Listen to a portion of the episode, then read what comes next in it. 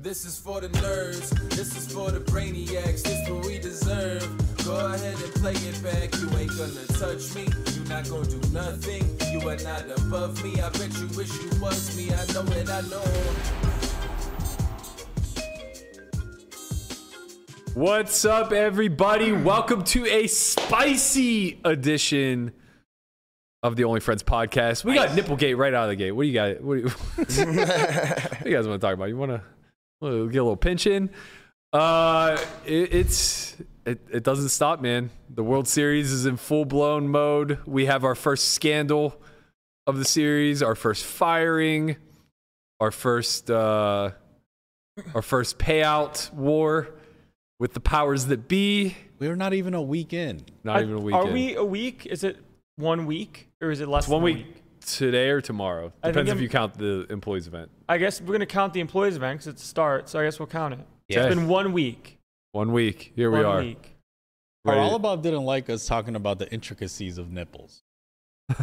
No, no, no, no. To be clear, Haralabob wanted to hear Melissa talk about the intricacies of nipples. Double the time. We should just call Melissa right now. Hey, uh, you want to jump on the, the pod so we can get your take on this? The irony the was that he audio. was saying we talked about nipples for too long, and if she had been here, we would have talked about it for three times as long. Oh yeah, we would have For got, sure. We would have got way deeper, way deeper into that for sure. Mm-hmm. All right, Alright. so what's up? Real quick, um, as I've told you guys before, and as you, the viewer, will now know, today is my mom's birthday.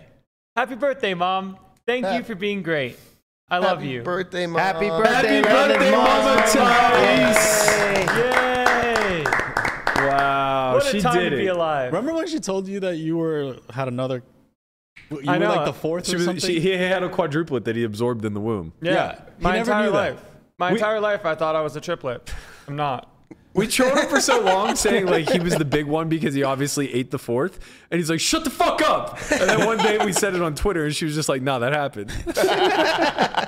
Yeah, life comes at you fast. How how uh, how terrifying of a time is it being alive when your mom is on Twitter?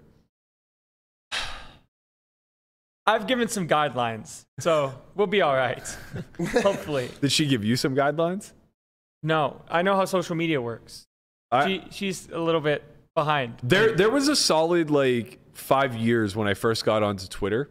Uh, when my account was much smaller and a lot of the people following me were like people from my hometown and stuff like that. Yeah. where I was incredibly mindful about swearing and like choosing my words Right. very appropriate, like very adult like. Yeah.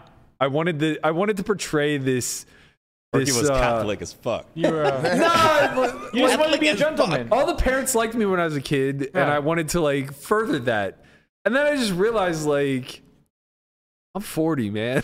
you have an outstanding image. You're like, I need to represent. My people need to know that I'm good. Like, I have a clean record. I don't curse. And now it's like, I don't give a fuck anymore, bro. Like, It's You got a it's something in between there. Like Yeah. I I, I feel like I'm very genuine and authentic. Yeah, when But, do you like, think we lose that? Like with that, like I don't want to like piss off the parents. Like, is it like 30, 40, 40 No, it wasn't for that. sure, I, I still, yeah. if I saw any of them today, I would still be well, very. you're going to be respectful, right? Right, but that was like, always what it was. That was Yeah. always just what it was. Like Right. I didn't swear in front of parents because I saw them as authoritative figures that I showed deference to. Yeah, I still would mm-hmm. do. I still wouldn't curse in front of anyone. No, that, uh, that that's that's all I'm saying. But if I'm they saying choose more to watch this podcast, that's on their own accord. now. Right, Like, exactly. you're going to get me unfiltered. Exactly, You're going to see yeah. what it's like when I hang out with your son. Right. I've always been unfiltered.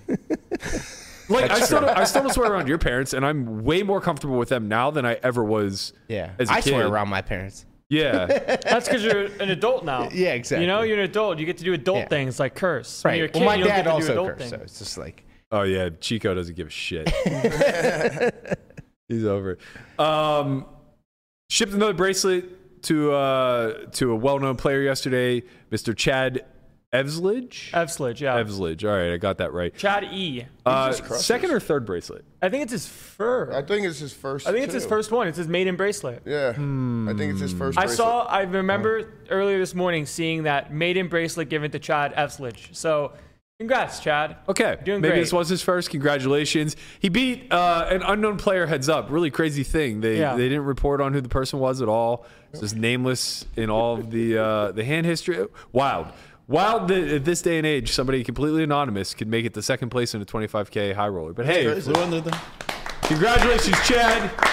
Well Nice shit, deserved, Chad. sir. Way to win one for the good team. He's been beasting it. Like second. Yeah. over the last few years, he's been crushing. Chad it. is on a tear. He Yeah. won a WPT. He wins this. He wins a bunch online. He's everywhere. He's I'd say he's very chance-like. okay. Just kind of like everything from a 3,500 WPT buy-in all the way up to a 25k high roller. Mm, like, Yeah. Chances of 50k today. does he have chips? Third. Summer Dan? Yeah, of course. Summer or Dan? Dan's Summer chip leader. Dan. Dan Smith, chip leader. Fucking dead. The chance. No, we know, but Oh. it's the We're summer talking of about Dan. the summer of Dan. Oh, it is the summer of dance. Summer of Dan. Big Ah. Dan. We're gonna have to change the name. It's gonna Yeah, have to be the we'll only Dan yeah. podcast. Yeah, summer of Dan O'Brien. summer of Dan. like, like at the end of the summer, we're just gonna have to have a day where it's the only Dan podcast, and the Council of Dan's comes Yeah. and just sits on, on uh, like kicks us all out, Right. and they just Yeah, have a discussion amongst the council. Oh, it's made just only the Dans? Yeah, only the Dan's. Wow. the only okay. Dan podcast. So we need to have six Dans. yeah. Dan Zach, Dan. Smith, Danielle White, and then Dan O'Brien, and then Yeah. we need two more Dans. Don't you worry. I'm gonna go change my name to D, Dan. D Moon and then D, D Nance. Easy. Done. Welcome to the council. That wasn't even hard. You're hard. hired. That wasn't even hard. Yeah, Landon's infomercials are getting me fucking. I'm can't. I can't take it. Uh, before we get into the shits, uh, I just have one quick thing to announce for BetMGM. Um, so far, they've given away 60 seats uh, to online qualifiers for the 3500 ARIA event uh, that they partnered with. Uh, I believe it's on June 23rd. There is a free roll on June 22nd that uh, online qualifiers can still get into. Uh, I believe they're giving away another 15 seats uh, on Sunday. So if you haven't already, or sorry, uh, five more seats over the next three Sundays. If you haven't already qualified and you're in Pennsylvania, Michigan, or New Jersey, by all means, play those satellite qualifiers and give yourself a shot at getting into this 3,500 1 million guarantee. Bro, everyone's rich. Are I- they? Yes, I busted out. Of, I busted out of the Down Bad Invitational, right? Okay. And there was a massive line, and I tweet, "I'll pay anyone twenty dollars an hour to to freaking wait in line. All they have to do is I'll give them my ticket, and then when we get to when you get to the front of the line, you text me, and then I go pick it up. No one responds. I raise it up to thirty five dollars an hour. No one, no biters. Fifty, and I'm like, I almost drove down to the Rio when I saw the I was 50. like 50 and no one takes it. I'm like, I'm going home. Like Yeah. this shit is insane. Like I'm gonna go home. I'm gonna come back and late reg it because fuck this. What is what is worth? You could have just texted me. I would have left my chips. The lines were not bad at all. Bro, the lines were not bad. When did you tweet You're this? bugging, bro. You're Yesterday? bugging. The He's line was past WSOP Cafe. Yesterday, Dude, yesterday was day two. No, I'm talking about the down bad invitational oh. housewarming. Dude, There were 500 people in line waiting to get seats. I Yeah. ran so fucking good for lines with that. I literally waited 90 minutes across all my bullets. yeah, I mean, you got lucky. You You definitely waited busted for the right 90 times. minutes? Yes. That Nah, is bro. a long time. No, for No, all total. visible. one, total. the- one time was the first time when the chips got all fucked up, so it took like an hour X. Hmm. But Yeah. I think I played three times. I waited for probably somewhere around 25 minutes or something. yeah, I, ran, we I waited good. five minutes for all my bullets. Any, anyways, Yeah, I, I, I played three times and I didn't wait at all. You waited Oh. a little bit that one time. I, the, the first time I waited maybe Yeah. like 10 minutes tops. Yeah, it would be really bad to wait in two lines. Just put money in the TBIC and then get your ticket and then go. TBIC Don't, Oh, I had money don't wait in the TBIC. line beforehand. It, it was Yeah. it was, the the, late getting seat. line. Yeah, Yeah. there was a point where uh, we played six handed or seven handed for like 90 minutes. yeah. We had three seats open, but the lines were so long and there were so many seats to fill that they couldn't get them out. Like the verification of checking ID, getting them the C card, all that stuff took so much time that like uh, they couldn't catch up. Now, where they did catch up, which was kind of a good thing, was that long break. So when they did the long color out break, the line just like immediately um, consulted or consolidated a little bit. Yeah. everyone's rich. Why are you laughing? Corey just texted me. I, I don't like this inside joke shit. share with share with the team or don't share at all. Yeah, you can't, no sharing by laughter. Um, all right, we got two major topics to discuss today. Uh, very different topics. Very very, different. topics. Uh, first of which is being uh, Massagegate, Nipplegate, whatever you want to call it. This this big scandal around. I didn't really want to fucking talk about this, man. I really didn't. No, of course. I, I was hoping like the 10 minutes we gave it yesterday was going to be more than enough. But now here we are, a day later. There's more fallout. Uh, we found out that Cynthia, I, I might be mispronouncing that, Cynthia. I, I think there's no H. Cynthia. Cynthia. Uh, Cynthia was let go by the massage company, um, which, well, prior to her being fired, Frank uh, issued an apology via Twitter, which I thought was really good, or maybe not. Maybe good's the wrong word. I don't. I don't want to applaud him. It was fair. Yeah, it was fair. I, I don't. I don't want to like overly applaud the guy who caused this whole mess, but Right. like he did the right thing in apologizing, at least, even if he did the wrong thing in. seemed in- heartfelt. yeah, it seemed heartfelt and it seemed well put together. right. Um, he was willing to take ownership over the whole thing. He basically said, like, you know, there shouldn't be fallout for Cynthia. It, th- this was my doing. If anybody should be punished, punish me. Uh, now, there's a problem with that, though. And I think that this is where the bigger discussion lies.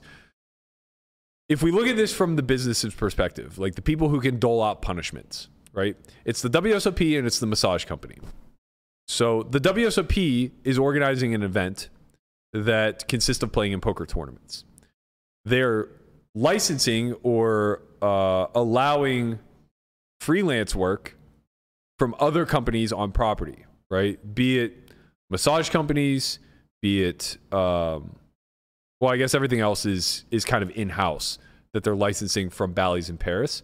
So all the food, the waiters, the staff, all that stuff, uh, I would imagine is overseen by Bally's in Paris. Maybe, maybe uh, the wait staff is a part of WSOP's um, purview, but I would imagine that's as far as it goes. Like my whole point is that WSOP doesn't really have much, if any, say at all over how the massage company does their business.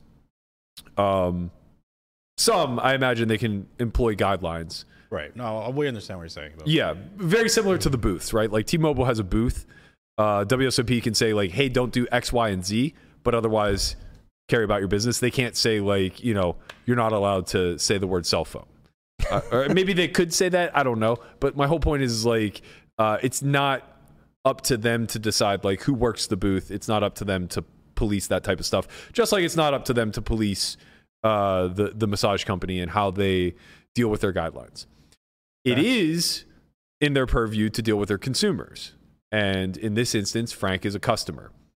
So the problem that we're seeing here as it plays out in front of us is that Frank didn't technically break any rules outside of like maybe some code of conduct stuff or some uh I guess respectfulness. Like like he was disrespectful to the people around him, but I heard that the video was actually taken on break. So now it's like there were even less people or fewer people. It, basically, if it, if it weren't ever posted to Twitter, no one would have ever known, kind of thing. Um, so this becomes a weird situation now, where there are two separate entities with two separate motivations dealing with one u- unified problem. The problem was obviously initiated by Frank. This had to be his idea, I would assume. I doubt it was the massage therapist. Definitely. Um, and I assume that it was uh, leveraged by offering a large tip, right? So the question that we land on then is what punishment, if any, should Frank suffer? And what punishment, if any, should the massage therapist suffer? Right. And I kind of posed these yesterday, and we all kind of came to the conclusion of like, well, you know, it was it was done in good humor, even if it was done in poor taste. And for that, there shouldn't be like major ramifications. Well, fast forward a day, and we know that the massage therapist was let go, right? So I guess the question that I'll start with is what should WSOP's response be to this, if anything, with regard to uh, making a statement on the massage therapist being let go and with regard to Frank? Jin? Uh, I I was not in favor of firing her. You, like pre-production, you guys made a pretty good argument that kind of started to sway me a little bit, but it does feel like a very harsh punishment Let's for- let's let's stick to the for- specifics of what what action, if any, should WSOP be taking. against Frank? Because that's the Uh, only person they can control, right? Well, I mean, we can assume that they might have some influence over the massage company, but basically, that should they make a statement about the the woman being fired? Should they punish Frank in any way, shape, or form? Um, should they even address this at all? I don't think they should address it because it's just going to bring more eyes on it. That- yeah, uh, so in a exactly. PR sense, I think they shouldn't really like make any public statement about it. Okay. Uh, in regards to Frank,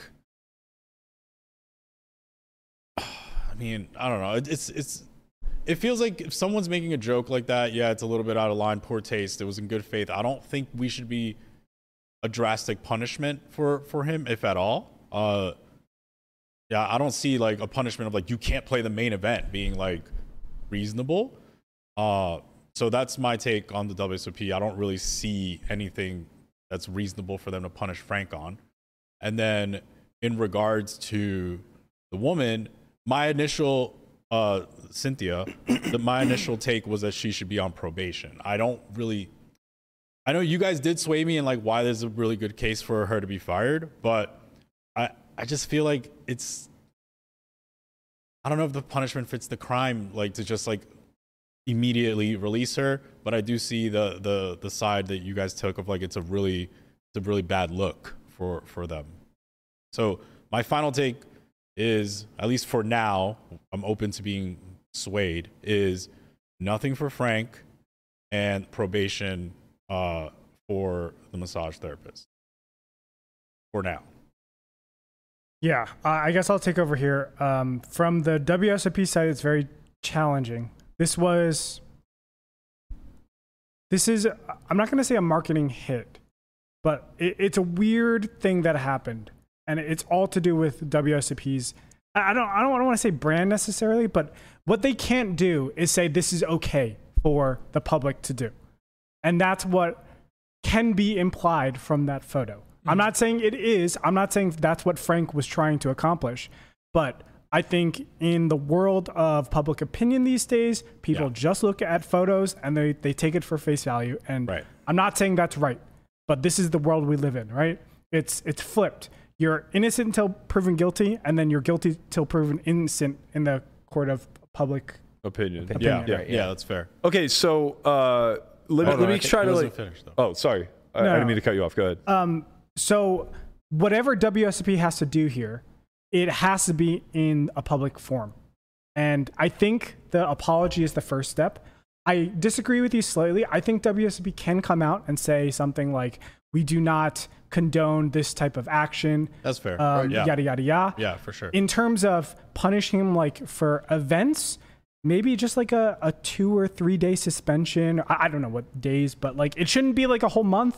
It shouldn't be the entire series. Right. For sure. Maybe just like a week off. It, it would be kind of wild that if they um, prevent him from playing some events, but then there's you know we have Ali and all these other players. Yeah. Yeah. That don't have any punishment. Yeah, insane. That's a bad look. Yeah. But also one The- one person did something in their uh, establishment, the others did not. Mm-hmm. So I- Sure, but technically there isn't like a hard fast rule that he broke that warrants his that that no, warrants I, I, I'm not saying anything. suspension. I'm not trying to defend Frank, right? Like I think we can all agree that from a a, a social standpoint, he's the most guilty party here, and he even admits that himself, right? Um, yeah. I think like uh, I was talking to Katie Stone about this off air, and I think like she had a really good idea as far as like what could happen. He's just lifetime banned from the massage company. Uh, I think that's something that they could proactively do.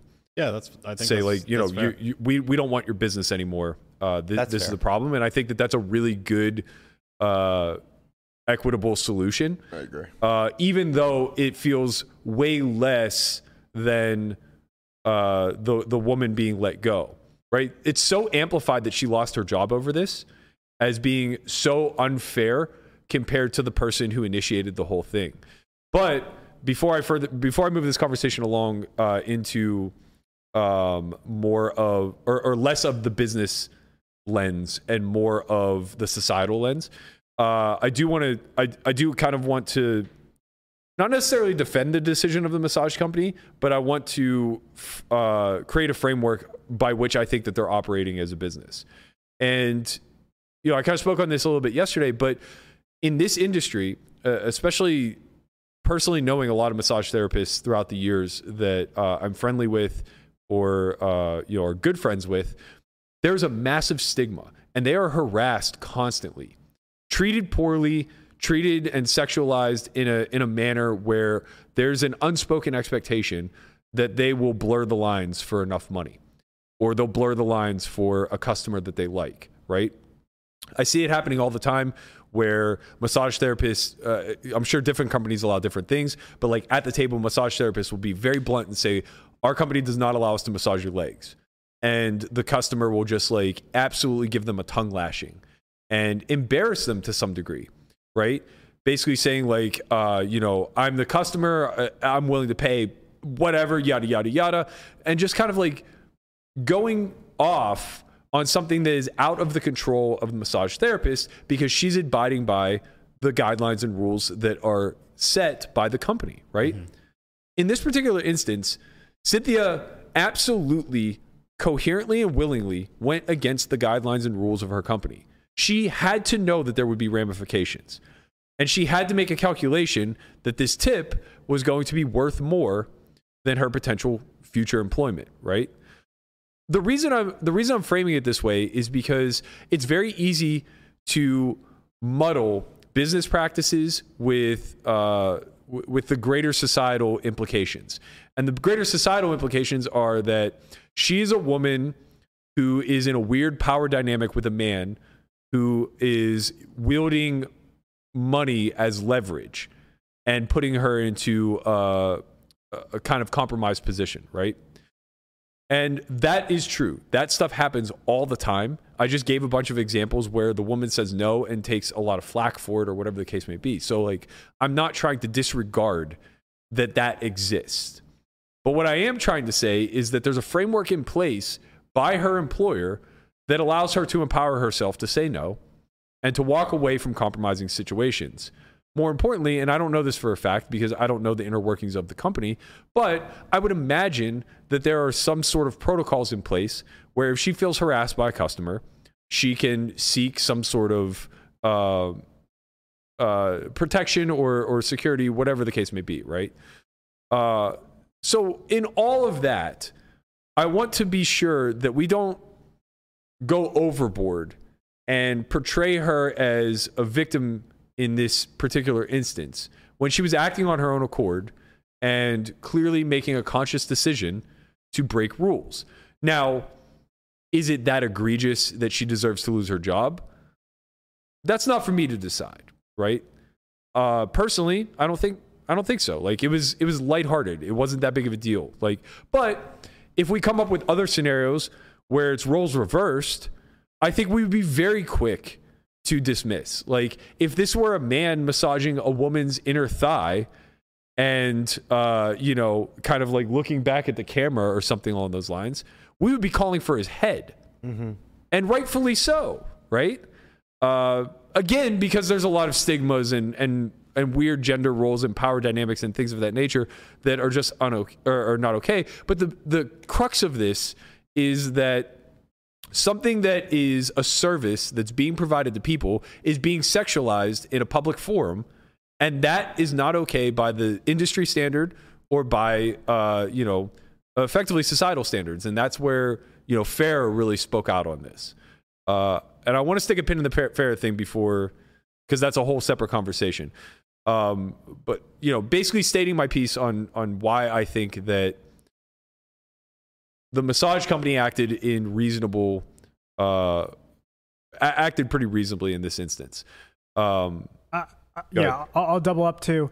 Uh, I, I completely agree with you, and I think it's exacerbated because of the amplification uh, that it was in a public forum. Yeah. I was saying to you guys before um, in pre-production, if this was done and nobody was around, but the company found out that she was like pinching his nipples or like let's just say a photo or something. I don't think the company actually fires her generally. It's the amplification yeah that mm-hmm. is the problem. Yeah. It's the fact that there is a potential statement that is being made and being perceived through the public lens where now all of a sudden it's a hit to the entire industry. And they, Correct. they feel like they have to do something like this. And Yeah. I don't think, you know, there are some tweets that's like, oh, her career is over, her ability to make money is over. I don't even think that's the case either. I think there's still uh, rectification of her staying in the industry. It's just this needs to be done in, uh, like, repercussions have to be done in a public setting as well.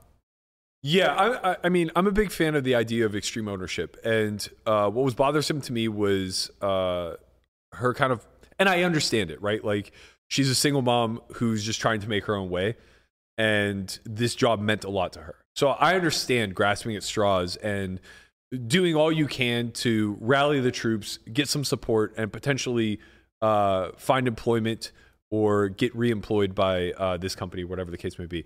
But I did take a little bit of issue with with her tweet in basically portraying herself as the victim and blame shaming Farah for speaking out.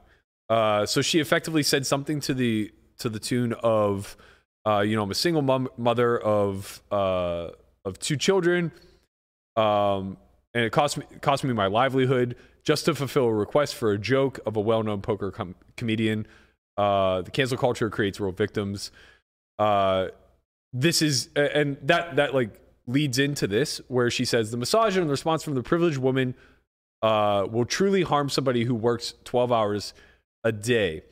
So that was likely to have been directed at Farah, who was very poignant in tweeting that this is kind of disgusting behavior in a public forum, uh, especially in our you know marquee event of the year in the WSOP, and that she felt there should be very harsh punishments for both Frank and the massage therapist. I, I Good. see. My small thing mm-hmm. there is that that's not what she said. What she said? She didn't say there should be harsh punishment. She said she should be fired. And like like you mentioned before, Right. She said he should be banned or something. right that like you mentioned before it's not up to you to decide if she should be fired or not right and i think that's the the little crux the, the little crux of the problem is that it, it i think it, it would be perceived a lot better if if farah said i think that you know she there should be some punishments laid out for this instead of her saying like she should be fired Sure. and, and i think Sure, that's the absolutely, only but- problem that, but- that people are i look and I, But I she- it's her opinion. No, no, Farah doesn't run the company, right? I understand, but like just to her- claim that she has that much weight is Berkey, no, some opinions are definitely weighted a lot higher than other people's opinions. Yeah. Farah is a very well-known woman poker player, you know, married to another well-known, high-established poker player. This opinion from Farah is not like another person's opinion. Like, okay. I think that's fair. Uh, and yeah, we could we could maybe hold Farah's feet to the fire to to choose her words a little bit more yeah, wisely. I'm not saying I even disagree or whatever. I'm all I'm saying is like the problem. I'm speaking for the the people that disagree with Farah. Is the wording I think is a little harsh. the reason why I'm saying it doesn't matter is Frank's not banned. So it's not fair to say that like her word carried so much weight that this small massage company was like, "Wow, Farah Galfond's pissed. We have to fire this woman." And then the WSOP was like, "Farah's pissed. Who gives a shit?" Uh, Frank didn't do anything that big of a deal, right? So first of all, God, this is so hard to keep the conversation on track because there's so many moving parts. Uh, I want to talk about the Farah thing first, and then we'll double back to the asymmetric punishment here. Like it's it, it's very asymmetric uh, in the sense that the massage therapist is paying a way bigger penance than Frank ever could. Literally, nothing can be done to Frank that can be as harmful to him as it was to to the massage therapist. We have to acknowledge that at some point. Um, sticking a pin in that for a moment, I want to talk about the Farah thing because okay, fine, maybe she was a little uh, hot tempered in her initial tweet, and maybe she could have chosen her words a little bit more wisely, and maybe even to some degree she did have an impact on getting this woman fired. Maybe she was going to be suspended, and they saw the tweet and they said, you know what, uh, I think that that's enough to tip the scales. We we need to let her go. Okay, maybe all of those things do. Uh, maybe all those things are true in essence, right? But with that said, uh, she is a she is a voice, a, a female voice in the community that should be taken seriously. For sure. And on top of that, uh, objectively speaking, the massage therapist did cross a line, right? Now, whether it was as a joke or whatever, like, you know, we can add as many caveats to it as we, we want. But at the end of the day, the black and white world, as far as like what is acceptable and not acceptable. She chose to do something that was unacceptable. This is why I take issue with her kind of blame shaming Farah and saying like, "Oh, you're a privileged white woman in a in a position of uh, uh, of having an audience and having wealth, and I'm just a single mother trying to get by who had a lapse in judgment." Right? Yeah. Those things can be true and still not necessarily be a good defense. R- right? It, it's not a good defense, but her take is mostly like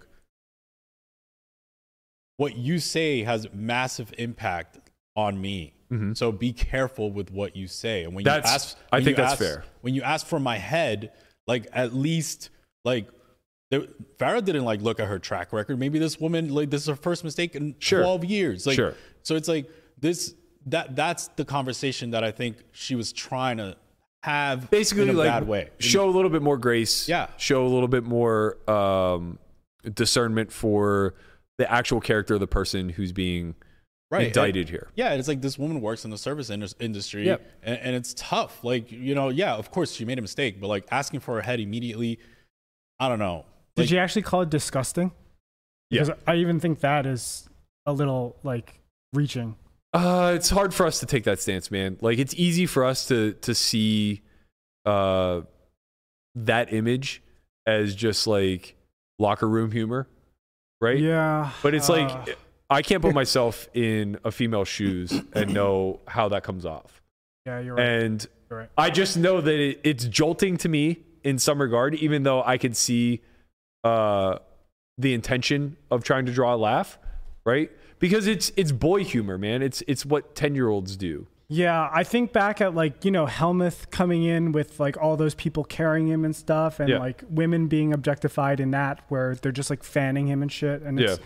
where do we draw, draw the line? I know that's not sexual, but it's still like massively objectifying. And It is. It- It it's not but uh, again, like they're willfully being paid, and it's well Yeah. within the the construct of okay, according to the rules. I have a very extreme case that I think uh, makes it very explicit why the punishments were so explicit, uh, were so asymmetric. So let's say I was in this situation, but I am the president of the American Asian Association. And I go to the table and I just, every single Asian I see, I just start using racial slurs on them. There's going to be asymmetric punishment, right? Right. Like, Right. It wouldn't be the same as just some random nobody doing it. correct. Yeah. Correct. So like I deserve to get fired from my job. Yeah. Because it means so much Yeah, yeah. to my job Yeah. that I'm not amplifying racial slurs in a, That- that public the big thing I want to keep highlighting over and over again is that uh, this this particular industry that she works in is is a hot button issue for misogyny for uh, f- for the the stigmas that these women are one step removed from prostitution and, and things of that nature and they're willing to do just about anything for the right price. Uh, so you know the the industry as a whole is fighting this uphill battle. And in this particular instance uh, she didn't help that battle at all. So uh, i'm not shocked to see a proactive response.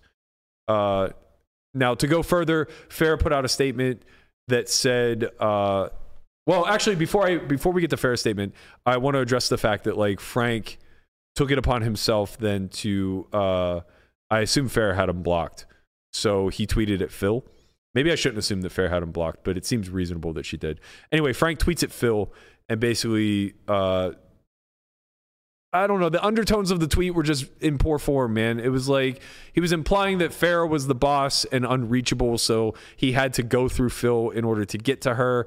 And he was basically saying, like, um, you know, she's evil and she wants uh, vindication and got this poor woman fired. Uh you know it's it's unfair. She wasn't actually affected by any of this. Basically it's a lot of deflection. Yeah, I, didn't like that. yeah like it's that. it's very very very poor form. That that one I didn't like for sure. uh it was a lot of deflecting blame. It was a lot of uh throwing Farah under the bus. Um and then eventually like he basically asked Farah or asked phil to ask Farah, which is weird because it makes phil like this weird gatekeeper uh but anyway he asked phil to ask Farah if uh she would take positive action and ask the company to hire this woman back. Okay. Um, very unreasonable, I think, uh, or at least could have been done in a much more diplomatic way. Uh, And you know, I understand Frank should feel some onus to make this right, right? But I don't think he's going about it through the right channels. No. If you want to make this right, hire her as your personal masseuse. Make up for the lost revenue. Yeah. Right? Have her, you know, uh, ha- have her meet you once a week and give you private massages. Get her other clients. Help her build her business. Do things that will actually proactively put money back into her pocket that you unwillingly or uh, uh, unknowingly took away. He did right? start a GoFundMe for what that's worth. Stop putting the onus That- on everybody else. correct. That's bullshit. Right? I, I'm not donating to a GoFundMe because you fucked up. Right? That's insane. Right. There are GoFundMe's for real people out there dying from illness Yeah. that desperately need to be saved. And it's not that I want to see this woman go without because I don't, but it's Frank who needs to make this right. Mm-hmm. Right. And the only way to do that is for him to start to take proactive actions that, that can do this, not attack those that are passing judgment in some way, shape, or form. Yeah. So now we get to Farah. Farah put out a reply today and basically said, like, look, uh, I wasn't trying to be malicious in any way, shape, or form. Uh, I was just calling it as I saw it. It was a disgusting act that isn't okay in a public sphere. And she basically said, like, look, I play private games. I see everything. This is tame compared to what happens there. The difference is that it's within an arena where people know what they're getting themselves into. Yeah. And they've agreed to do all this stuff, right? Yeah. Uh, none of the table mates, none of the onlookers, none of none of the people on Twitter or even WSOP agreed to this. Uh, she said like she's working to get in touch with the company and basically say like you know uh, her original statement was too harsh, reconsider. That's whatever. That's incredible. Like everything she's way saying. more than she needs to. Everything she's saying is 100% on point. way over the top, way more than she needs to. The thing that I really want to address in correlation to Frank's tweets is what it did specifically to Farah by putting that tweet out and uh, effectively attacking her indirectly through Phil. This just unleashes a ton of hate and vitriol, vitriol on Farah from anybody who sees Frank's side, right? It turns her into the evil villain that caused this whole fallout. And now all of a sudden she's going to get attacked publicly, she's going to get attacked privately, and she's going to get attacked uh, indirectly from anybody who doesn't see some sort of reasonable uh, element that allowed her to have her own opinion. I feel that for sure. I also think we sign up for that when we enter that arena. Like once you put out your opinion, your opinion will be criticized by people that don't. Yeah, your with you. opinion can be dragged all day. Yeah. She- but she's being dragged as a person. Remember how he framed that tweet? She has evil in her. Yeah, she yeah. did this mm-hmm. maliciously, right? Yeah, that's fair. So she's being dragged by hundreds, thousands of people, maybe, that are basically coming to bat for the massage therapist and coming to bat for Frank, where they feel he did something that was pretty innocuous. to play devil's advocate, Frank feels the same way about Farah. He's like, Frank, Frank could be sitting there like, I'm not disgusting. This was just a joke. Like, like you're taking it too far, calling for people's heads, getting me banned. Like, it was a joke. Like, relax. It was on break. Like, so he feels the same. For, Yeah. In his it towards Farah, and so it's it's you know what I'm saying. I I think that that you know I think we can have a conversation about like when does cancel culture cancel culture go too far, but I think the simple answer, without getting into all the nuance, is uh, it, it it's it's going to happen when done in a public sphere, right? Right. So actions have consequences, and publicly doing or, or publicly having all of this play out over Twitter Yeah. is what's leading to uh, you know all of the fallout and to somehow try to shirk that responsibility onto Farah For sure. is not just a mistake but it it it, it takes away from any sort of um, feeling wronged that Frank might have right mm-hmm. he may feel overly critiqued and overly attacked for this thing he may feel like it wasn't that big of a deal and that's fine for him to feel that way because it's his opinion Yeah. but when the masses are amplifying it and saying that your opinion is invalid, you kind of have to just take that for what it is. You can't then just say, like, no, you're invalid, and here's a new target that you should turn your attention to. There are a lot of people on Frank's side too. Yeah. Because Yeah. I think that they can imagine themselves in his shoes very easily. double fisting beers with the. Well, I'm just saying it's not a lot of like it's not a lot of like minorities or uh, women I get it. that are taking his side, right? It's a lot of guys that can relate to Frank in a general sense that could say like, "Yeah, I like to have a good time. I like to kick back a few. What's wrong with a nipple massage here and there?" And the answer is nothing in in a vacuum, but everything when you make it a spectacle. Yeah, Right. that's funny. A friend of mine uh, texted text me and was talking about like the it's almost like an intersection of wokeness, right? Where it's like there's one or like you know in cancel culture, so there's one side where they're saying this is wrong and and you shouldn't have you know her massaging his nipples, doing all that, and then there's the the other side of wokeness like you can't fire this. You know this, this poor Right. single mother. So it's like This which is kind side of is where more I'm at. woke, right? Yeah, this is right, where I'm at. It's just like I don't want her fired. Yeah, that yeah. was wrong. But Right. I also don't want her fired. It's a weird spot. Yeah, I mean, I think in uh in the perfect world, what ultimately happens is uh she she pays her debt by being fired, but then gains gainful employment through some other opportunity that Frank brings her. Right. Either through his celebrity or through his own pocketbook. in a perfect world. In a perfect world, Right. yeah. Uh, you know, in this We world, live- she's we don't- probably yeah, we don't live Yeah. she's probably going to struggle for a bit. right, And exactly. that's why this GoFundMe thing is, in my opinion, very stupid. Yeah. Like, uh, not only what you were saying before, where it's not the masses that should be paying for Frank's, uh, well, Mistake. the originator's problems, Yeah. but it should be him giving her a way to replicate that type of income somewhere else. Mhm. So I think you're spot on with that. Um, man, it's it's it's really tricky because there's so many emotional arguments that are being brought up. Like, I get she's a, si- a single mother of two, but it's like, you know, this is.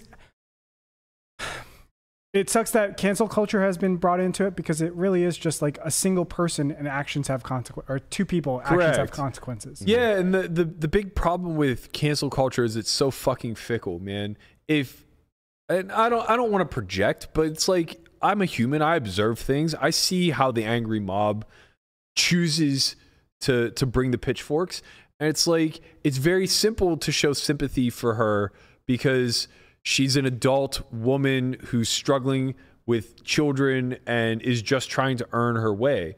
But it, like if this were a 20 year old college kid who found it funny and was wearing like a crop top showing cleavage, I think now it's suddenly like less cancelable, right? And more people are just on the side of like own your mistake, live and learn. You're young, you'll do better, right? Yeah. More people are easy to jump the line and say like, uh, well, this just looks so inappropriate because of your appearance or whatever the case may be. And it's just like when it comes to rational, good faith arguments, we have to be able to land on some sort of common ground that is consistent, right?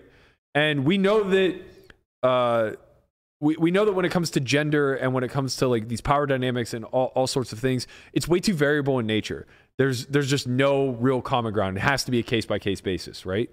But when we come to sheer and utter optics from the business standpoint, it's like, well, there are rules, man, and like Yeah. we have to follow them. It's like, yeah, sure, we can show some grace and leniency in certain situations, and I think that this may have been one where that could have been uh, the the possible outcome. Nobody would have been upset if she kept her job.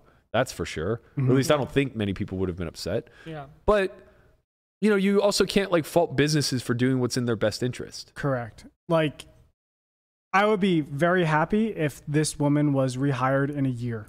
But I also get right now that they can't say that, oh, she's just temporarily suspended because they need to make sure they're letting everybody know, not just the, the, the ther- massage therapists, but the clients, every, all potential clients. They need to know that this isn't right and this isn't something that we can tolerate. Yeah, So, agreed. again, this is the company making a PR statement more so than anything.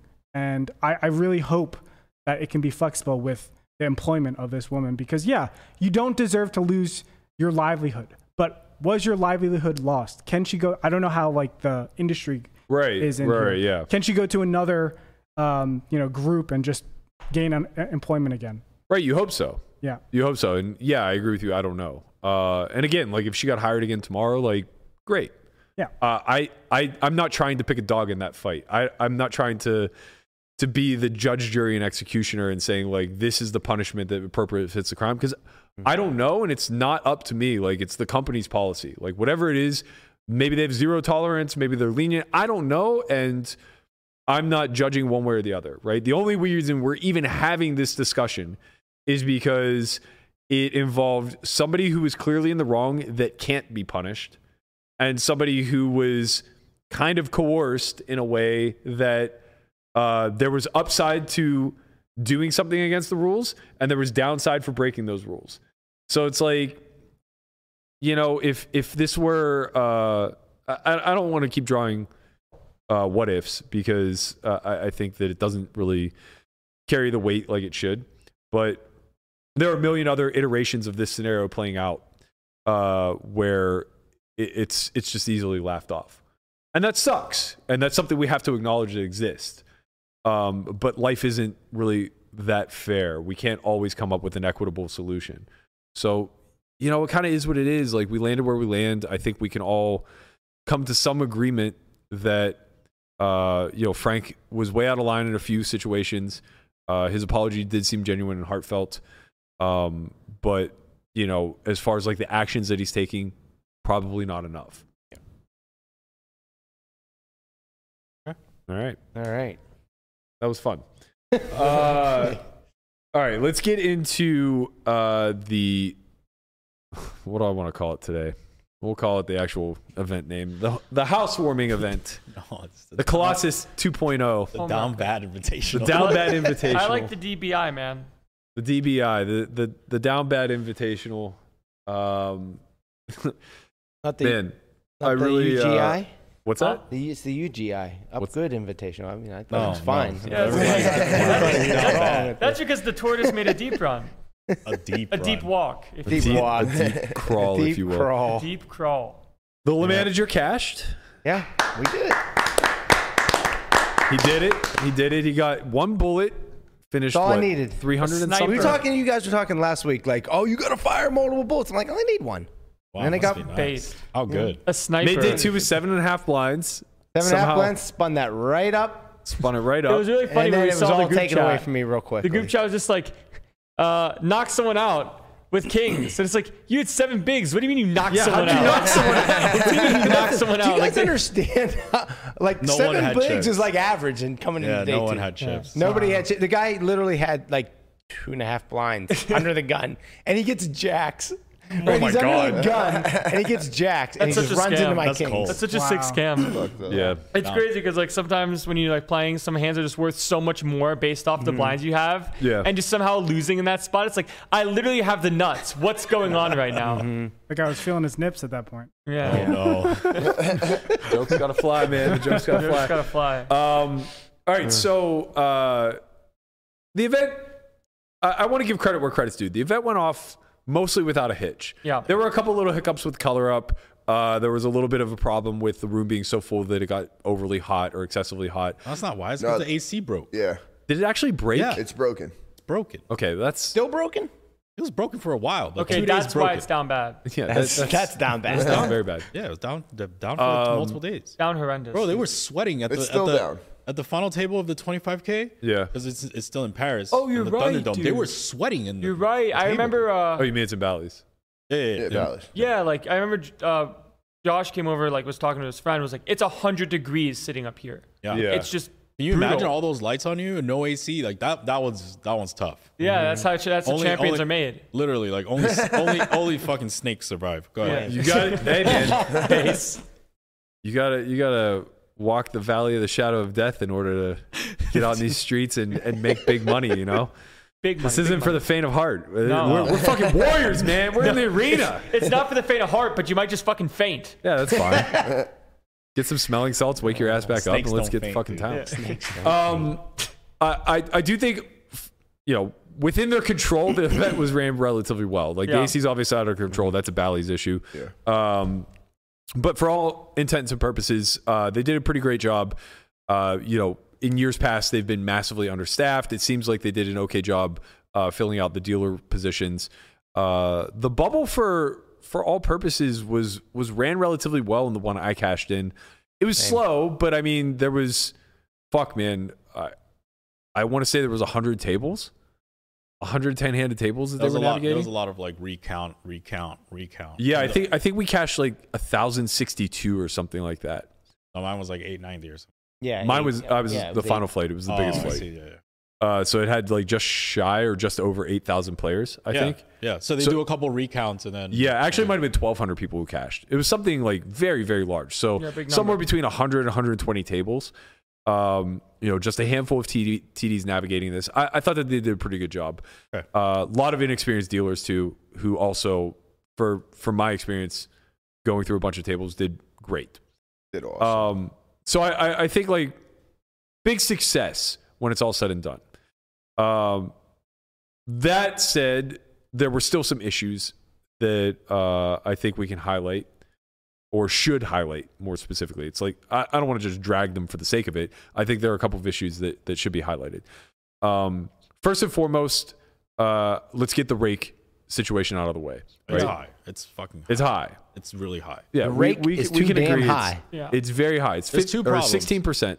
Yeah, on top of the fact that it's sixty percent, I don't like this. Like, bro, when it's five hundred, when it was five sixty five, you knew it was sixty five, right? It's like transparent. You know it's sixty five, whatever percent that is. Definitely cheaper than this one. When it's five hundred, I almost feel like they're hiding it from us. It's like five hundred. here's the smooth five hundred. Let's just, and then they take the eighty out. Yeah. like I'm I'm I'll happily pay the 565. More money to the prize pool. It, you know it's 65 bucks is lower rake, but this is like 500 plus, you know, the, the 420 plus 80 it's like, come on. Yeah. A lot. Uh, it's definitely a lot. I I think that uh, Jesse Sylvia and I were both talking about this and think that this just kind of functions as true when you're running a 20,000 person field. It's so resource intensive that it requires uh, a lot more labor than other days. And in order to maintain your margins, rake has to increase slightly.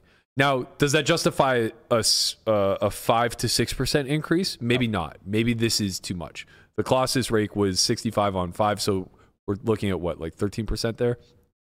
Well, it's 500 plus 65. Yeah, so 13%. Yeah. Okay. So, like, I think if it were 13%, we could land on kind of agreeing that that's fair, right? It's a massive, massive undertaking to run something like this. Them taking an extra point or two doesn't seem that unreasonable to me.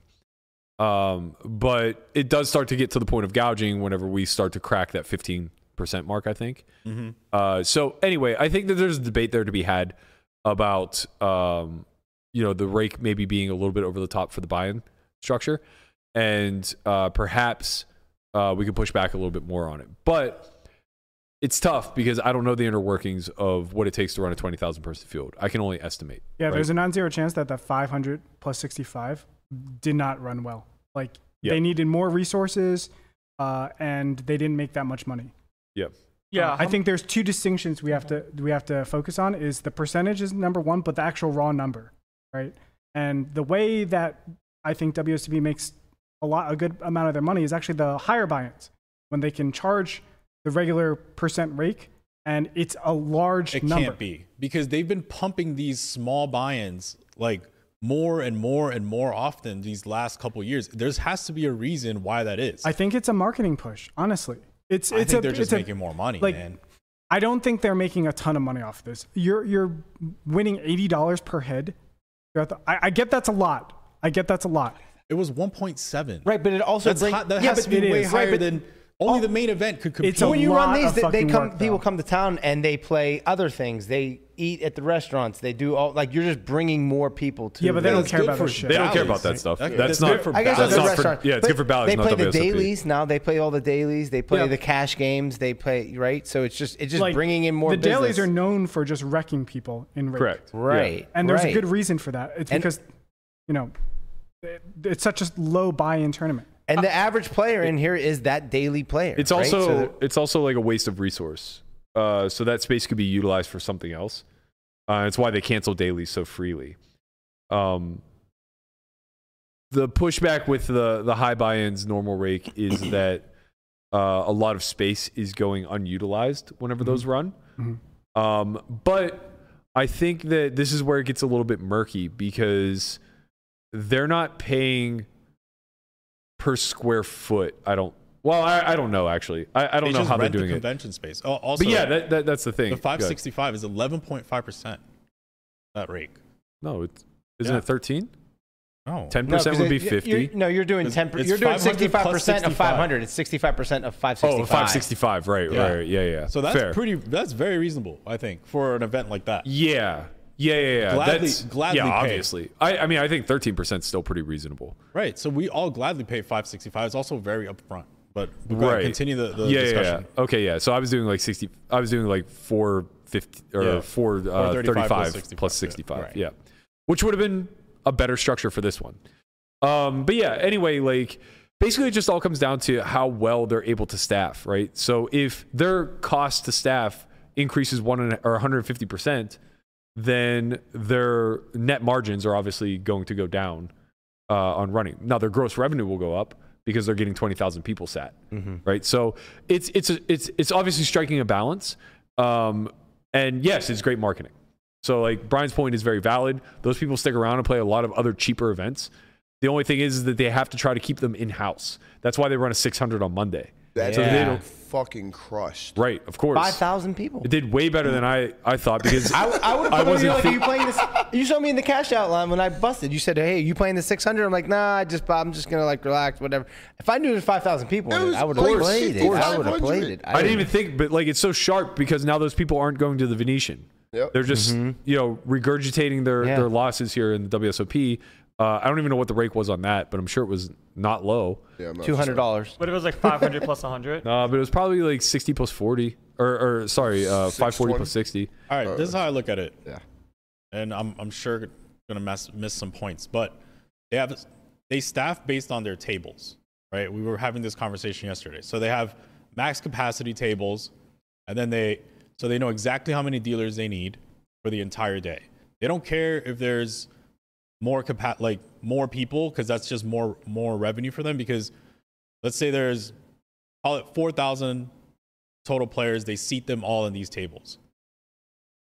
So each chair is worth $80 for them right? Because that's the rate they get. On average with the colossus it was 2.5 rebuys per person. Okay. remember that right? So we ended up what was what was the number that that was yesterday? 200 bucks? So 200 bucks per person per chair is what they're worth. Okay. so they just staff that they just land on a formula of $200 per chair and they staff accordingly right? Based on how many tables they have. And, but lowering the amount of tables for them is actually not good because all they have to do is like how the only thing that has a fixed cost is the dealers. Because the floor they could just say this floor can manage this many tables. And they they staff floors based on that but one floor managing one table costs them the same as one floor managing 40 tables Yeah, that's true, but there's a critical mass to that. Uh, one floor can't manage 100 tables. So now you have to implement more floor. right so the, the all they But, but there's on- a there's a finite amount of employees, so they only have X amount of floor. So now, in order to staff this, they either have to incentivize the floor to work overtime by paying them more, or they have to go out and hire more floor people.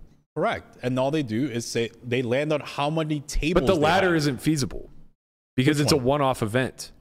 So you can't just hire.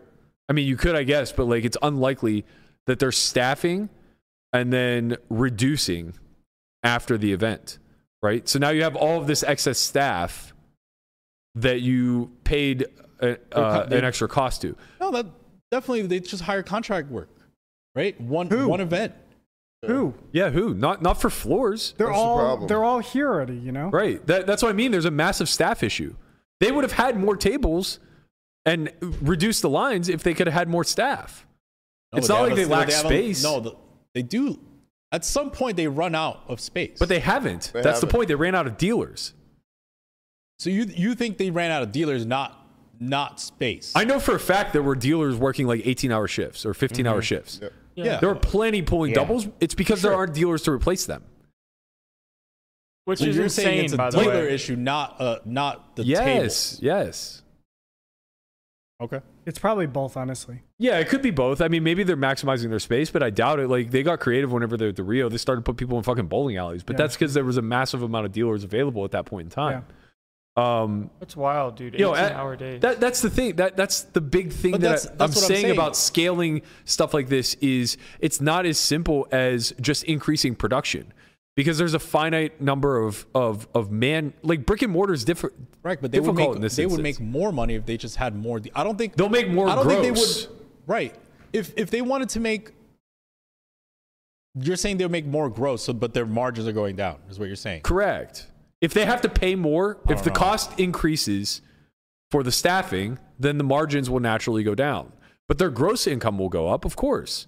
They're getting more people through the door. That that naturally increase increases the gross. It's just their net revenue, or or sorry, their net margins would slightly decrease on a five hundred dollar buy-in. And so they say we want our net margins to stay the same, so we're going to jack up the rake. Also, they have to be careful of burnout rate. It happens so often during the series where if they stress their dealers like this, like if we have one of these tournaments every single, Every year they lose fifty percent by week three. yeah, They lose half their staff They by week three. so many every people year. yesterday. it's so taxing on all these these dealers. it's, Yeah, it's wild. the- Yeah, It's and this dealer isn't just dealers either, right? She's like, I was here last night at you know at 2 a.m. or whatever it was, and she's like, and now I'm here. Who knows? I mean, the, the tournament started at 10. She probably right like that's that's the big thing so this tournament's running from 10 till 2 so that's an additional five hours of of staffing that you otherwise don't have to pay for in a normal event. Mm-hmm. That's a cost. That's an mm-hmm. increase in cost right? It's a significant increase in cost too because it's being extrapolated out over hundreds and hundreds of tables not three or four. You're not asking three or four dealers to stay. You're asking hundreds of dealers to stay Yeah. for additional hours. That's a cost. Clearly, the net margin's going down unless you up the rake, and that's why the rake goes up. Yeah. I mean, it seems logical to me. I, I, I very well could be overlooking something that that simply could be true. I'm open to that. They, but they could be taking a lot more, but these guys are definitely working a lot more. Maybe more goes to the dealers. I have no freaking clue. yeah, I don't know how they compensate. I, I don't know how any of the inner work is. Anyway, we're getting distracted. The, the whole point is like the rake is obviously very high. Whether it's justified or not, debatable. Um, what I want to poke holes in is this notion that no other tournament that has ever ran has taken first, second, and third place money as rake. And sixth, add sixth. Whatever. It doesn't second, matter. It doesn't mean sixth. anything. I'm just saying. I'm just saying what the argument actually is. Okay, but it's not even an argument because no other tournament only pays 8% to first place Yeah. and only pays 4.5% to second, right? Yeah. The standard is going to be like 10% is going to be roughly second place money. So, of course, every single event that you play that has a normal field size is going to rake somewhere between first and second place money. There's no positive correlation whatsoever between the prize pool, or, or sorry, the payout structure and the rake. Right. It's just meaningless because the the payout structure is based off of a percentage of the prize pool. And how that percentage is manufactured is up to the tournament director. If this were instead a satellite where they were paying 1600 5k seats, the rake would now be first through 32nd place or 32x first place. Is that a reasonable comparison? Of course not. So it's it's it's a very uh, it's a very bad faith argument that gets thrown around a lot. It got thrown around a lot whenever the first Colossus happened, where people were like, "Oh, you're raking more than first place money." Yeah, it's like, yeah, but we're only paying six percent of the prize pool to first place. Yeah. So of course we are. Do we know how the rake breakdown looks, like where that money goes, or we just have no idea? No, I mean, yeah, it's it's public somewhere, but I I Like, sure, it goes research to like dealers and other things. like four and a half percent goes to staff, uh, Right. whatever. Uh, Ten and a half percent goes to the house. Yeah, yeah. Gotcha. Uh, it's not it's it's not super important from our standpoint because we're just paying it, right. But it's probably important to the people that we want to support, I suppose. Yeah. Makes sense. Okay, now for the payouts. Uh, why am I backtracking? I initially was very upset to see 8% payout to first. Like, really annoyed, especially after the first debacle where this happened with the Colossus. And I didn't want to hear any more bullshit about the golden fucking rule or the golden whatever. what Not is the- that? What is- golden ratio? Don't, don't, don't, don't, don't. It's it's It's the feel way it's the way Jack Effel um It's a secret his formula. And he got it from his professor from university. Hmm, I see. I was just asking for the people. the the This is- problem. the the- reason why is the reason why it came about was because before Jamie at during Jamie Gold's year, Yeah. they literally were doing the payouts on the fly on a fucking napkin. Hmm. And then they were like, "Well, we can't do this anymore." And then he went to his professor from university. I I forget which university it was, and, and, and he was like, "Hey, I need I need help with this."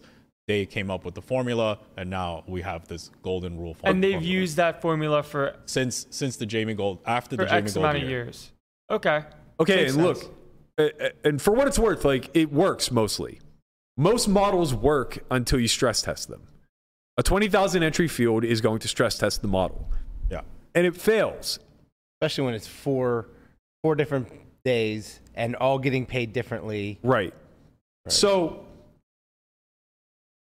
here's the thing. When you run a 20,000 person field like this at a small buy in event, what you as an operator ultimately want is to spread the money out as uniformly as you possibly can. If it were up to you, you would give 25% of the field money and you would ensure that nobody made more than like 1% of the prize pool. Because it's just in your best interest for all of your customers to to uh, get some sort of return. However, the industry won't accept that. People will stop showing up if you're only paying first place 1% of the prize pool, right? If first place was uh, in, in, instead of 700K, 80K, we, we're not doing it, man. I'm not suffering through 15 hour days for, for this, right? Like nobody wants that. So we have to make the, the, the risk reward uh, beneficial to those who, who grind this out, right? So the golden ratio uh, model that Jack uses is fundamentally sound. It works really well for most events, 5,000 people or fewer. I would say like it probably starts to get stress test around there.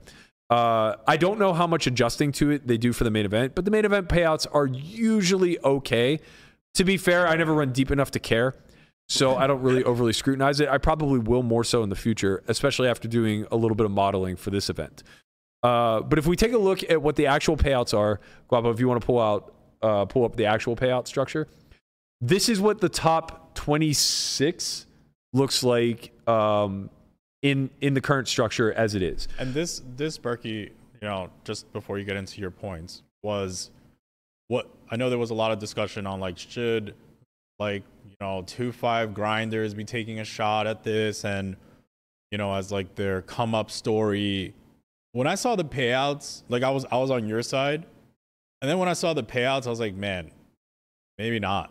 Because 14th was like 34,000. I'm like, I just can't in good faith tell the like couple of these grinders like yeah man this is your shot. You know like sign up pay 16% in rake or whatever and like finish 14th for the run of your life and get 34,000 and that made me feel a little bit different than than like the take that you had initially Yeah, I mean, my initial take was basically saying you should put yourself in positions to get lucky mm-hmm. and have a big influx of capital, so Right. that you can then increase your bottom line down the fu- or, or in the future, right? right I agree with you.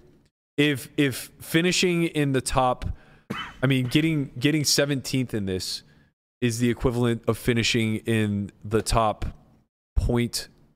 Is it 0.1 or 0.01 percent? Actually, I can just look at it wild shit right in front of me. So it's 0.02 percent of Yeah. the field, uh, and you're being compensated thirty thousand. yeah Don't get me wrong, that's good, but it just needs to be better for Right. for making those deep, deep heroic runs. Yeah, I think when you made that tweet, you thought there would be a lot more six-figure payouts. Yes. a lot more six-figure, a lot more you know high five-figure payouts. Yeah, and to be fair, like I, I probably over or, or sorry, I, I probably didn't put enough thought into what that would take because in my head it was just like, okay, this is gonna be a million, million two to first, something like that. Yeah. and the payouts will scale accordingly. right Yeah. you're thinking there's a lot of 100ks Right, Right. and and the thing of Yeah, it is, thinking like is- top three tables are getting. Right. you're thinking there's a lot of 50k balls Right, and the thing is, is that's true. If this were 1.2 million to first, ninth place would be like somewhere between 100 and 120k. Right. But it would be a very uh, top-heavy structure where the final table is being compensated, and now you would see an insane flat line from like 1% of the field cashing all the way up to 15%. And I think that that's okay, but I don't think it's in the best interest of the WSOP. So I'm trying to offer a compromise here. Uh, so if we take a quick look at, at their actual payouts, sorry, The red one. uh, the red one one more time. Uh, so if we take a look at their actual payouts, what we can see is uh, I have this broken down in through a few categories. Number one, the actual prize money.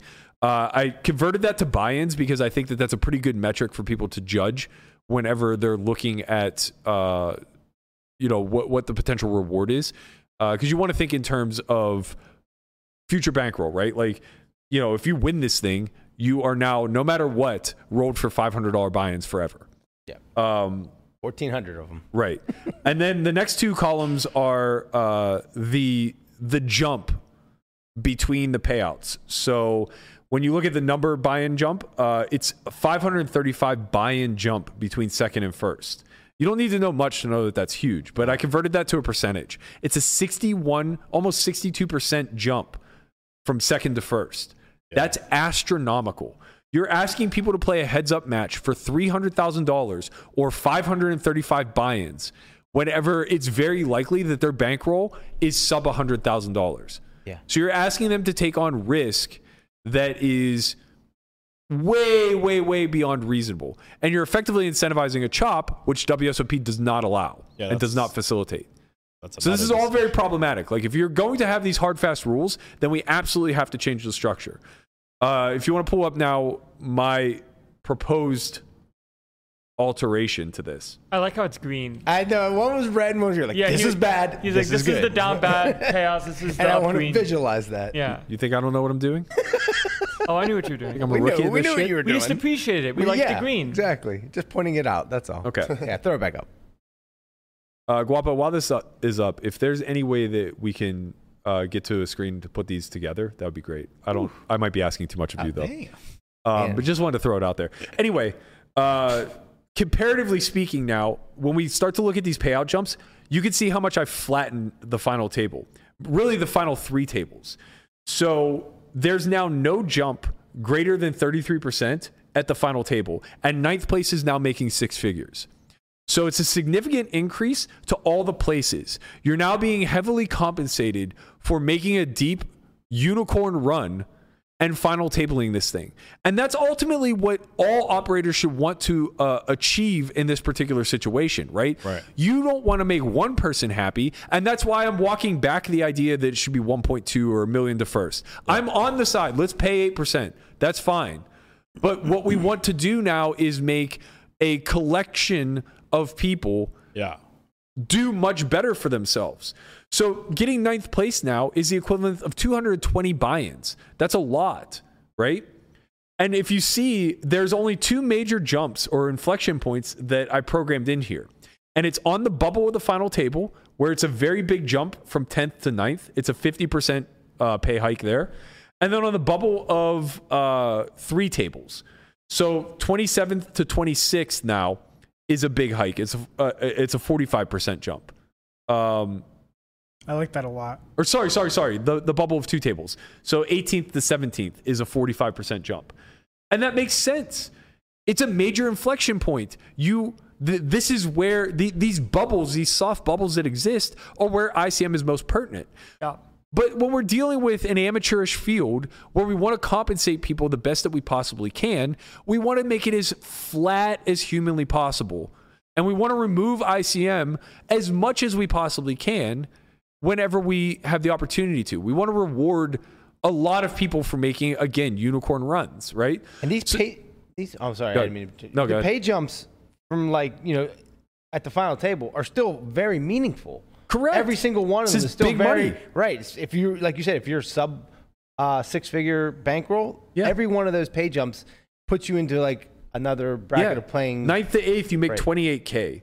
Eighth to seventh, you're making 20, uh, 30,000, give or take. Or sorry, 34,000. I don't think people can really read that. Guapo. Like fi- Yeah. like fifth to fourth. I mean, it's it's 80k jump. That's huge. Yeah, the, the, these are all very meaningful, right? Right. So uh, the idea is to really flatten this. And yeah, it's going to take a little bit of tweaking, but But this this literally took me. Li- I, I'm not exaggerating. This this took me taking uh, the payout listed on WSOP.com, putting it into a spreadsheet, which was simply copying and pasting. So take the golden ratio, spit out the output, put it into a spreadsheet, and then convert it to percentages. Took me five minutes tops. From there, just understanding how we want to level this off and reduce the, the increase, another five minutes tops. Find the solution. This is an influx of $600,000 to the final two tables. So we're, I'm literally asking for uh, like a, a- six six percent increase to the to the top places, right? So this is literally just taking the money that we're complaining isn't being paid to first and second, and spreading it out between first and seventeenth or 1st and eighteenth, whatever, Yeah. right? It's not like it took you five hours of belaboring to kind of figure this out. Right. And you could say, like, oh, well, where's the money coming from? That's going to be so hard to figure out. No, it's not. No, it's not because the easiest fix in these massive fields, and I suggested this in the past, and it's insane that it's not being implemented, is you pay out the bottom 5% when you're paying a 15% field a flat rate. You pay them $800, right? Compared to the actual payouts now, there's a multitude of jumps that took place between uh, Yeah. 3,000 and 2,000, which is insane. So, yeah. so just cares. from that little subsection alone, we recoup like 200k by paying them a flat 800. Then the next pay jump, you pay flat again. So between 10% and 7.5% of the field, you pay them uh, like a flat 1150 or 1200, something like that. Yeah. We recoup another like 300,000 there, 250,000 there. I'm not even gonna lie, just from like a gameplay perspective, there are people that will tank for these pay jumps when they get there too. So you just remove that altogether at the bottom mm-hmm. five percent. Not only that, there was no tanking to be done, Landon. You want to know why? Those payouts weren't even fucking lab- or listed yet whenever you were getting paid them. right. I heard that like no one knew what the payouts were until it was like one percent of the did- field left. Wow. Well, I didn't know when I that's busted. I busted. So DePaulo, I think he tweeted at you and did. said said something about he finished 300, and it was like the, the mystery bounty because Right. you just didn't Yeah, know. idea. You didn't that's know what you were gonna. I you know, thought get- people I- were covering how much they were making. No, with I literally no. I I got 315th place. No brag. Good run. But yeah, 315 Good points. crawl. But I, I had no idea. I was like, did I cash for 2,500? Did I Did I cash for Did I 4,500? I stood in the line for a half hour to get paid out just out of curiosity. Right. So, so I'm like, I'm going to stand this line because I want to know what I'm getting paid. right. So the whole point to that is that you can't make the argument that people will be upset if they don't ladder. You can't make the argument that ladders matter Right. from a from a gaming or strategic standpoint because the fact of the matter is all of the ladders were a fucking mystery. They were non-existent as far as people were concerned. I still don't know what I made. They on day on day one they weren't a mystery. They they posted it so you could see that like oh okay well I cash when you cash it's 800 but if I get to you know uh, if I cut this field in half I'm gonna make another 300 bucks. you Yeah. see that. Yeah, yeah, But yeah. like on day two, But they were so- on day two there was not. Was, we were in the dark. right, and those ladders were so insignificant.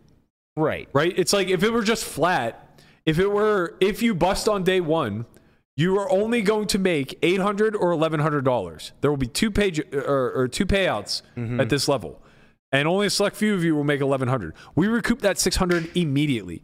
Flattening the bottom is so smart because the difference between giving somebody a buy-in and a half back versus two buy-ins or two buy-ins versus 2.25 buy-ins Yeah. is utterly you- fucking And meaningless you to them. eliminate all those pauses that they have You to have. eliminate in all the pauses? Like there was, I don't know how many. Like there was like at least like three 15 minute pauses where we they had to sort it out, see who finished where, People so are they busting can too pay. everybody- fast. People are busting Yeah. too fast, of course.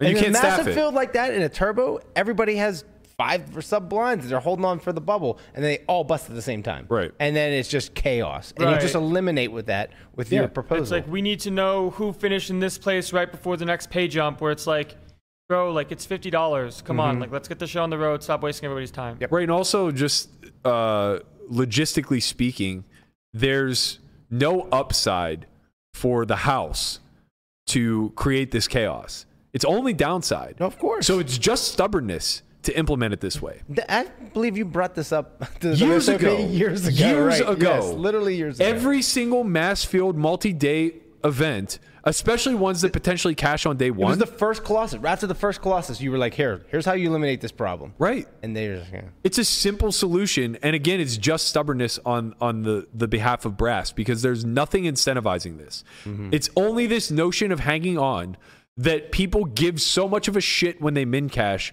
of whether or not it's 1.75 buy-ins, two buy-ins, or 2.25 buy-ins. They just don't.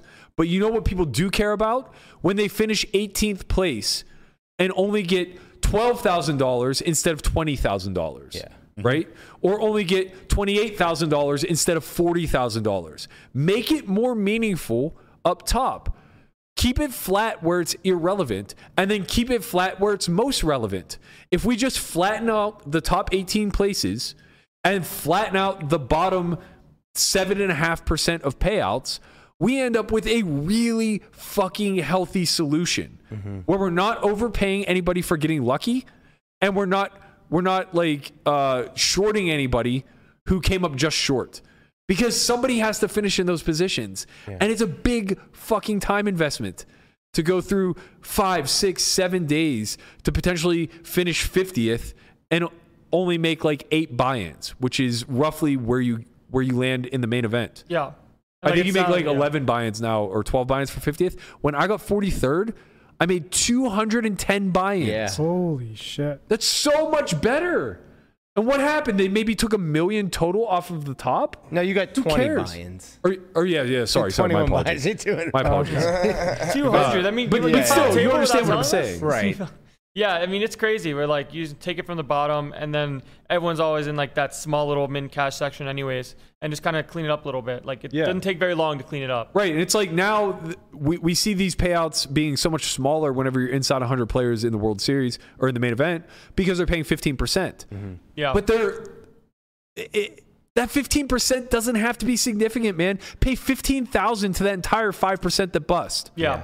No one is going to be upset Right. about that. And like It's the middle, main kind of where I finished was fine. Like I got, I got 3,600, which is reasonable, I think, Yeah. for where I finished. I- I agree. That was I- all. That was all. The, the middle. if you was notice, I didn't change much of the middle No, right, because I think it's quite reasonable. Mm-hmm.